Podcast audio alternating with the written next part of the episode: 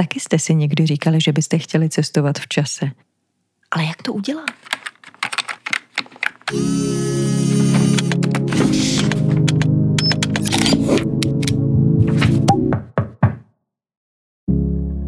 Paleoekologie se stejně jako ekologie zabývá vztahy mezi organismy a prostředím, ale v historii. Mí dnešní hosté cestují do minulosti pomocí pilových zrn. Jak to dělají? A co všechno jim o krajině doby ledové může prozradit nepatrné zrnko pilu? Tak na to se budu ptát v dnešní epizodě podcastu Věda na dosah paleoekoložek Lidie Dudové a Evy Jamrichové. Na cestu do brněnské sekce Botanického ústavu Akademie věd České republiky vás zve Jitka Kostelníková. Pojďte s námi.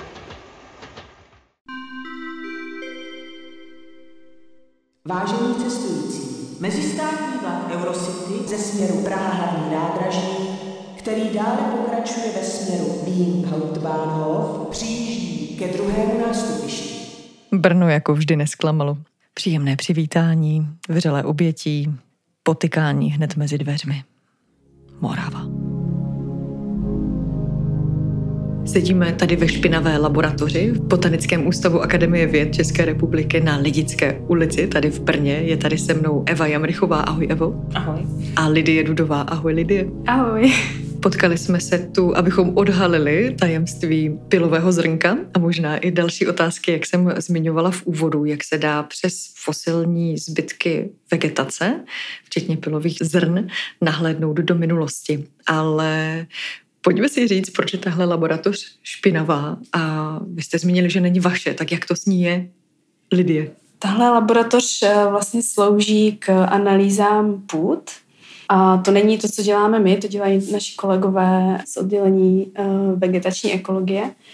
My z oddělení paleoekologie se zabýváme vegetací a krajinou v minulosti a my máme laboratoř kousek vedle a ta musí být čistá, tak proto se tehle říká špinavá. Čistá musí být, aby tam nebyly žádné stopy pilových zrn třeba? Ano, ta laboratoř nesmí se tam otvírat okna, eh, musí mít eh, odtah, aby vlastně pilové zrna, které lítají vzduchem, aby nám ty vzorky nekontaminovaly, mm. abychom jako uh, věděli, že zkoumáme vzorky z minulosti a ne ze současnosti.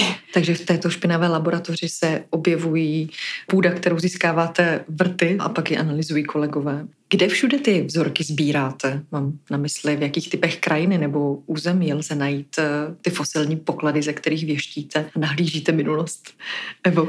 Tak hlavně to musí být eh, vlhké města, různé rašeliniska, slatiniska, vlhké luky, protože pel se konzervuje z přítomností vzduchu.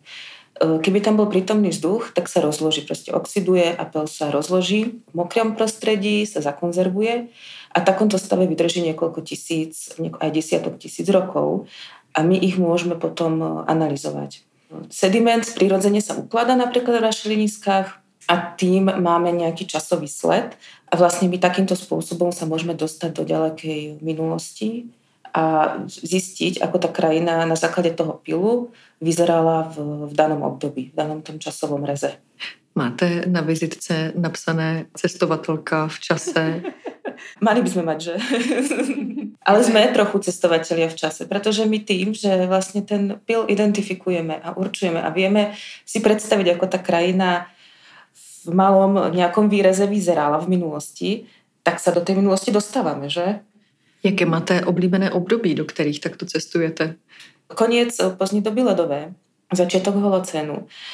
Pretože to je vlastne obdobie, kedy bola veľmi výrazná zmena v tej krajine. Zrazu sa to zalesnilo a dostalo sa k úplnému, úplnej zmene. A druhé obdobie je, keď prišiel človek v neolite pred 7,5 tisíc rokmi. Pretože ten človek proste tú krajinu tiež začal úplne pretvárať. Dovtedy to bolo ako tak panenská nedotknutá príroda a už od těch 7,5 tisíce rokov sa to začalo meniť. No.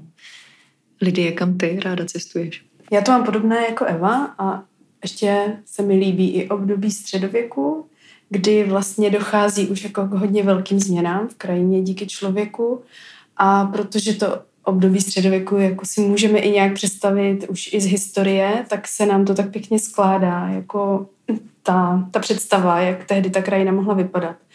Protože ta pravěká období, tam se to pořád, tam to pořád není úplně jako jasné, tam se to tak různě postupně poznává, takže člověk spíš jako netuší, co nebo... Alebo len tuší. Nebo, nebo jenom tuší, když to u toho středověku už je to takové jako všechno jasnější, intenzivnější a dá se to hodně dobře představit. A v tom stredoveku sú už archívne materiály, takže my vlastne dokážeme porovnať naše nálezy s tými archívnymi materiálmi a zistiť, ako sa odráža ten management v krajine, v tom stredoveku, napríklad v tom pelovom zázname. Či to nejak koreluje alebo nekoreluje.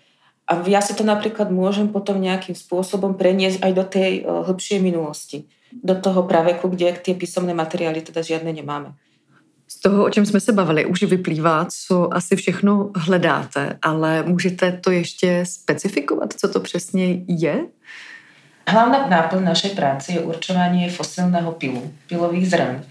A z toho my vieme zrekonštruovať do nejakej podoby vegetáciu v okolí toho odberového miesta. Ako vyzerali lesy, ako vyzeralo bezlesie, kedy prišiel človek, či pestoval obilie alebo pásol.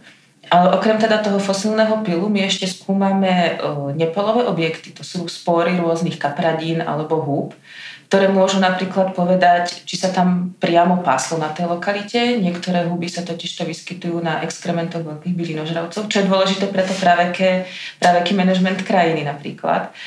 A okrem toho ešte vieme určiť mikrouhlíky, čiže čo, či horelo alebo nehorelo v krajine. A vlastne tieto naše vedomosti si potom, alebo poznatky potom dávame dohromady s kolegami, ktorí napríklad určujú fosilné rastlinné makrozvýšky, ako sú rôzne semená, ihlice, drevo alebo veľké uhlíky.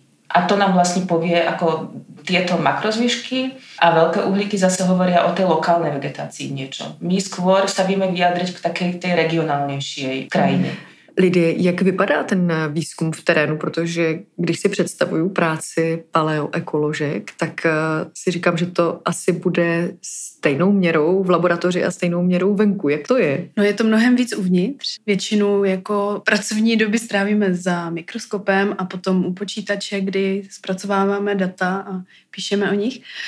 A eh, do terénu se dostaneme několikrát za rok v podstatě, kdy hledáme sedimenty, které potom analyzujeme. To hledání těch sedimentů je někdy docela dobrodružné. Jak to probíhá? Většinou si to nějak vytipujeme pomocí map. Víme, kde jsou třeba nějaká chráněná území s nějakou mokřadní rašelinou vegetací, kde je šance najít nějaký sediment, protože vlastně on vzniká právě na těch místech, kde je vlhko, kde je ta rašeliná vegetace. A nebo se snažíme najít třeba nějaký sediment eh, například v blízkosti nějakého rybníka, protože rybníky byly často zakládány tam, kde už mokro bylo, takže se dá předpokládat, že tam v minulosti bylo třeba i jezero nebo nějaký mokřad nebo hledáme poblíž třeba nějakých archeologických uh, lokalit, abychom vlastně dali dohromady ten obrázek společně s archeologií o té krajině v minulosti. To znamená, že třeba archeologové jsou v rámci různých mezioborových projektů vaši blízcí partneři. Ano. Ano, mm-hmm. velmi blízký. Jak to vypadá, když na takovou výpravu se vydáváte? Co všechno si berete sebou? Musíme si vzít eh, hlavně nějaké vrtáky. Dříve se často ty sedimenty kopaly, což bylo teda dobrodružné, někdy i docela nebezpečné. Občas naši starší kolegové nebo předchůdci bojovali o život. Na poslední chvíli unikli z nějakého výkopu, kde se třeba provalila stěna a začalo tam jako tryskat voda z okolí, protože třeba na těch vysokohorských rašeliništích je v těch sedimentech eh, vody hodně. A v současné době ale se většina těch eh, sedimentů vrtá. Nejlepší je takový jako velice široký jakoby žlab. Vypadá to jako kousek okapu, na kterém jsou přivrtané prostě takové jako řídítka, do kterých se dá bušit palicí, takže tohle to se zabouchá do země otočí se to do kolečka, tím se vlastně vyřízne takový válec toho sedimentu a pak se to vytahuje. A to zvládnete třeba vy dvě, že působíte tak křehce? Musíme si vzít sebou nějaké silné muže, kteří nám pomůžou. Záleží od toho, že čo odobereme. Raštliniska sa dajú, to by sme asi odobrali aj same. Sú sedimenty, ktoré sú hodne ilovité tuto bohužel nemôžeme mať ako eh, genderovo vyrovnaný tým, pretože skutočne potrebujeme tú mužskú tvrdú silu, aby vytiahli tie sedimenty. Oni sú niekedy z hĺbky 5 metrov, 6, 7.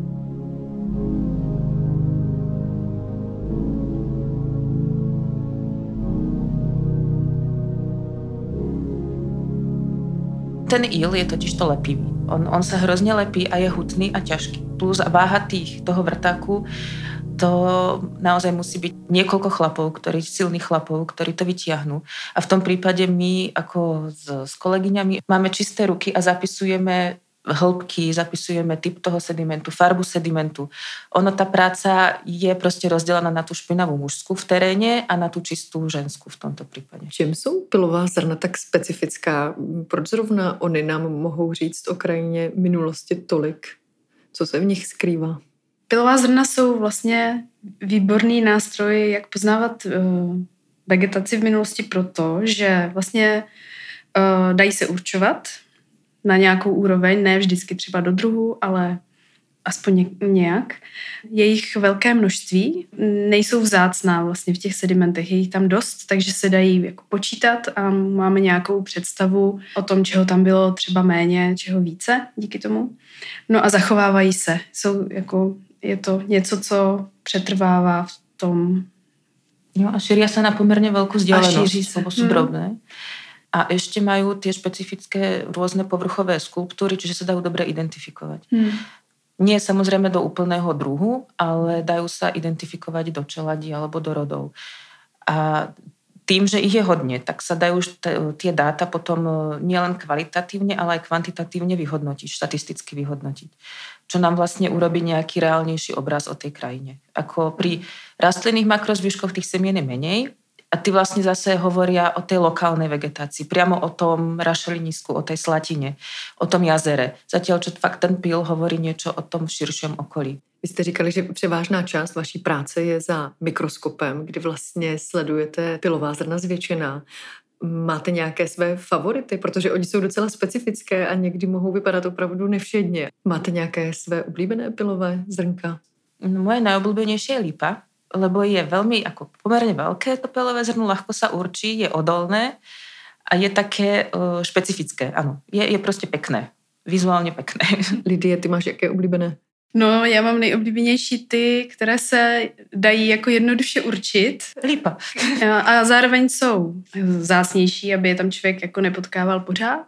A zároveň taky něco říkají uh, o tom prostředí. Nejsou to pilová zrna, která prostě můžeme, nebo pilová zrna rostlin, které můžeme na, najít kdekoliv a vlastně z nich moc informací nevíme. Ale něco specifického třeba pro nějaký typ vegetace nebo pro nějaké období v, v minulosti. Tak uh, například nějaké plevele, třeba typické pro středověk, jako je třeba chrpa modrá nebo koukol. Nebo třeba uh, druhy, které právě se nacházely uh, ve vegetaci na začátku nebo na přelomu pozdního glaciálu, mm-hmm.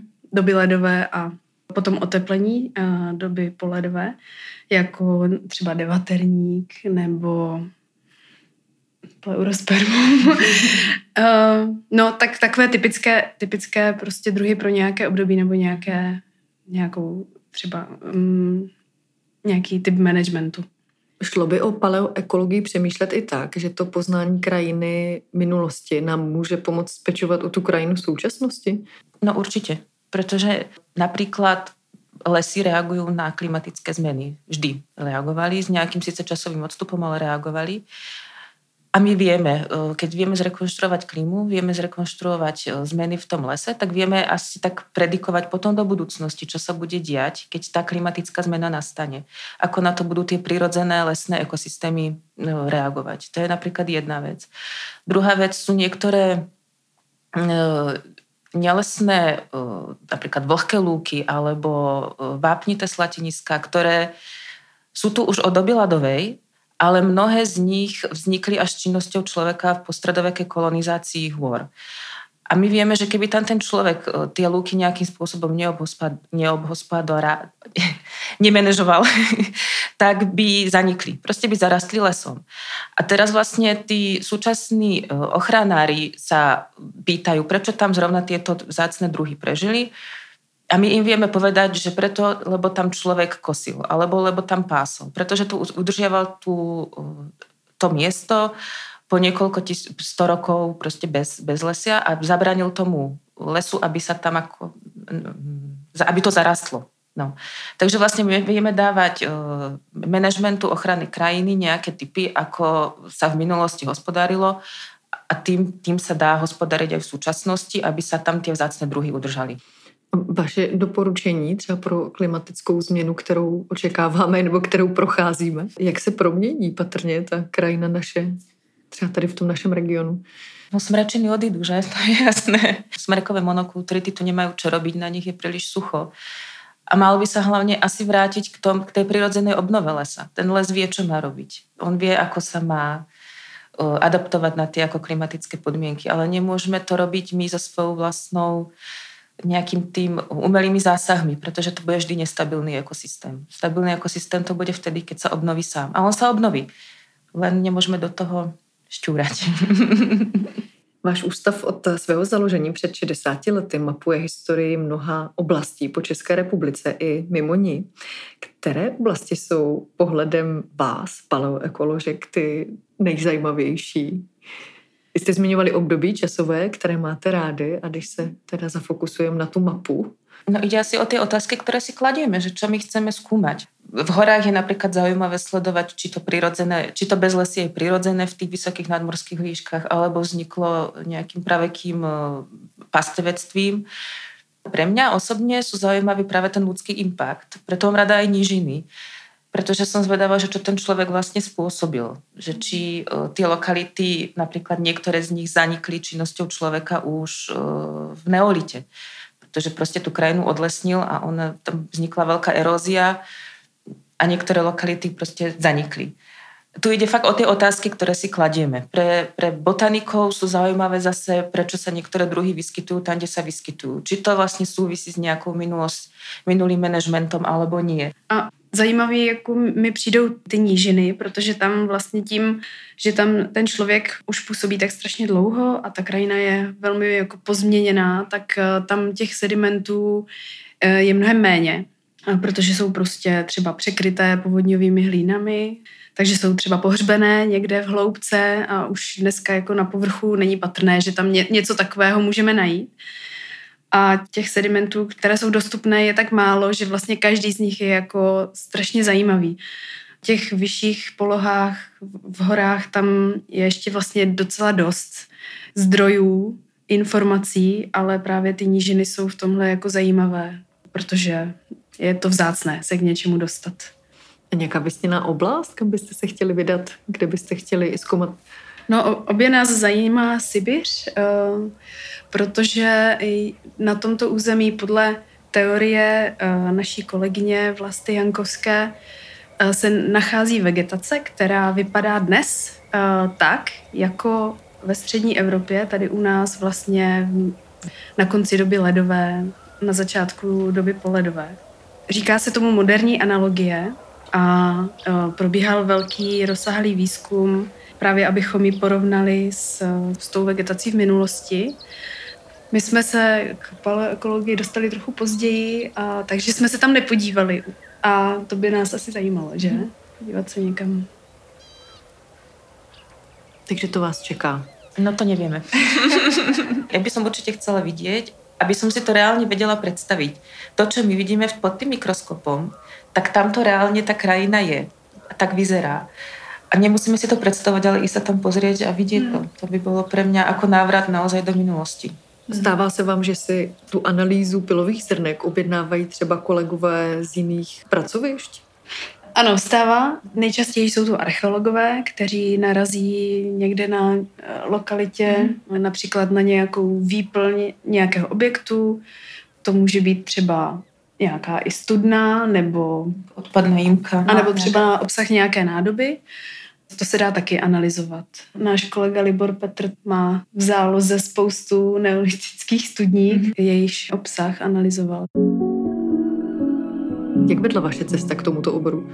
Ja som študovala teda na Slovensku v Nitre a robila som si doktorát, kde som riešila vzťah osídlenia k, ku krajine, ale vychádzala som z mapových podkladov z toho ako súčasného stavu a mne to prišlo ako nedostatočné, že to mi ako nepovie o tom vzťahu človeka ku krajine skoro nič. Akurát, že si proste sa usedli v nejakej nadmorskej výške, na nejakom svahu a tak.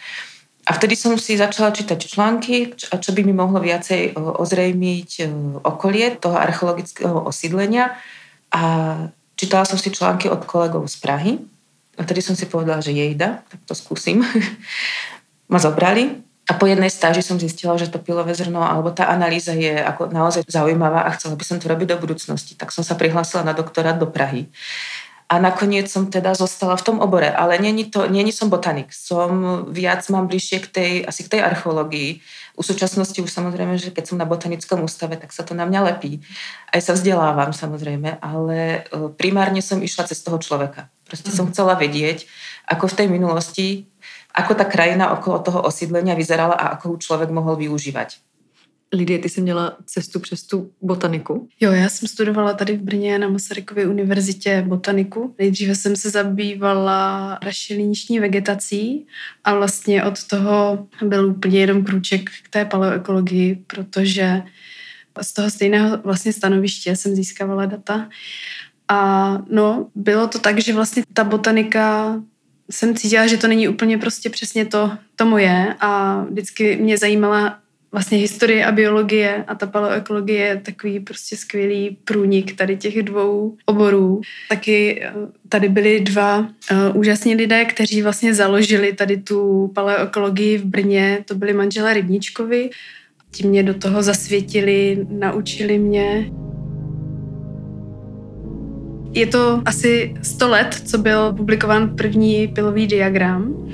To bylo právě ve Skandinávii. Pilový diagram znamená co? Pilový diagram je vlastně grafické znázornění těch výsledků té pilové analýzy. Tam je vlastně na časové ose je tam zobrazeno, jak se mění zastoupení těch jednotlivých pilových taxonů. A, a tak je to vlastně i ve skutečnosti, že jo, vlastně dole jsou ty nejhlubší a nejstarší vrstvy a směrem nahoru vlastně se dostáváme k současnosti, jako do mladších období a do dneška. A tu pilovou analýzu, tu metodu poprvé prezentoval před eh, stolety Lenard von Post. To je vlastně zakladatel tady toho oboru. No a tady v Česku v meziválečném období tady byla velice jako rozvinutá paleoekologická škola u německy mluvících vědců. A později nejznámějšími i mezinárodně byly manželé Rybníčkovi, Vlasta Jankovská a Helena Svitavská Svobodová. Potom na Karlově univerzitě je teda silná paleokologická no. skupina, kterou vedě vlastně Petr Kuneš. A to už jsou vlastně žáci tady téhle generace. A potom my jsme, já jsem vlastně student Petra Kuneša. A... Takže teď je na vás, abyste další generaci povzbudili a možná, že i touto cestou můžeme přilákat eh, naše posluchače k tomu, aby se věnovali tomuto oboru. Je to obor, který má skutečně perspektivu, protože my dokážeme z té minulosti vyčítať veľa a dá se to potom uplatnit do budoucnosti. Ale třeba pro lidi, které zajímá příroda a kteří třeba by chtěli nějak um, pomoct poznání minulosti přírody, tak uh, když by našli nějaký sediment, například když třeba budou kopat základy svého domu nebo nějakou studnu nebo něco, uvidí někde třeba nějaký výkop a všimnou si, že je tam prostě nějaká nápadná tmavá vrstva, protože tady ty organické sedimenty jsou jako většinou mají nějakou tmavou barvu, tak kdyby někde něco takového viděli, tak eh, by bylo fajn, kdyby dali vědět třeba nám nebo Praze na Karlově univerzitě, protože právě tyto pohřbené sedimenty, které se takhle často náhodou uh, najdou, tak jsou velice uh, vzácné, tak uh, se to právě stalo třeba vlastně Jankovské, která právě pomocí těchto uh, pohřbených sedimentů zjistila jako úplně vlastně nové věci o krajině v glaciálu, protože toto jsou často glaciální sedimenty. Třeba pro běžného člověka takhle může pomoct. Zapojit se do vědy a výzkumu ano. touto cestou při výkopu vlastního základu vlastního domu.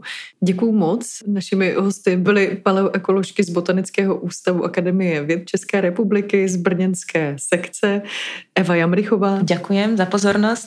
A Lidie Dudová. Děkuji za pozvání. Já vám přeju, ať najdete co nejvíc eh, zajímavých pokladů, utajených sedimentů, které nám řeknou o naší minulosti, ale doufám, že i o budoucnosti ještě víc.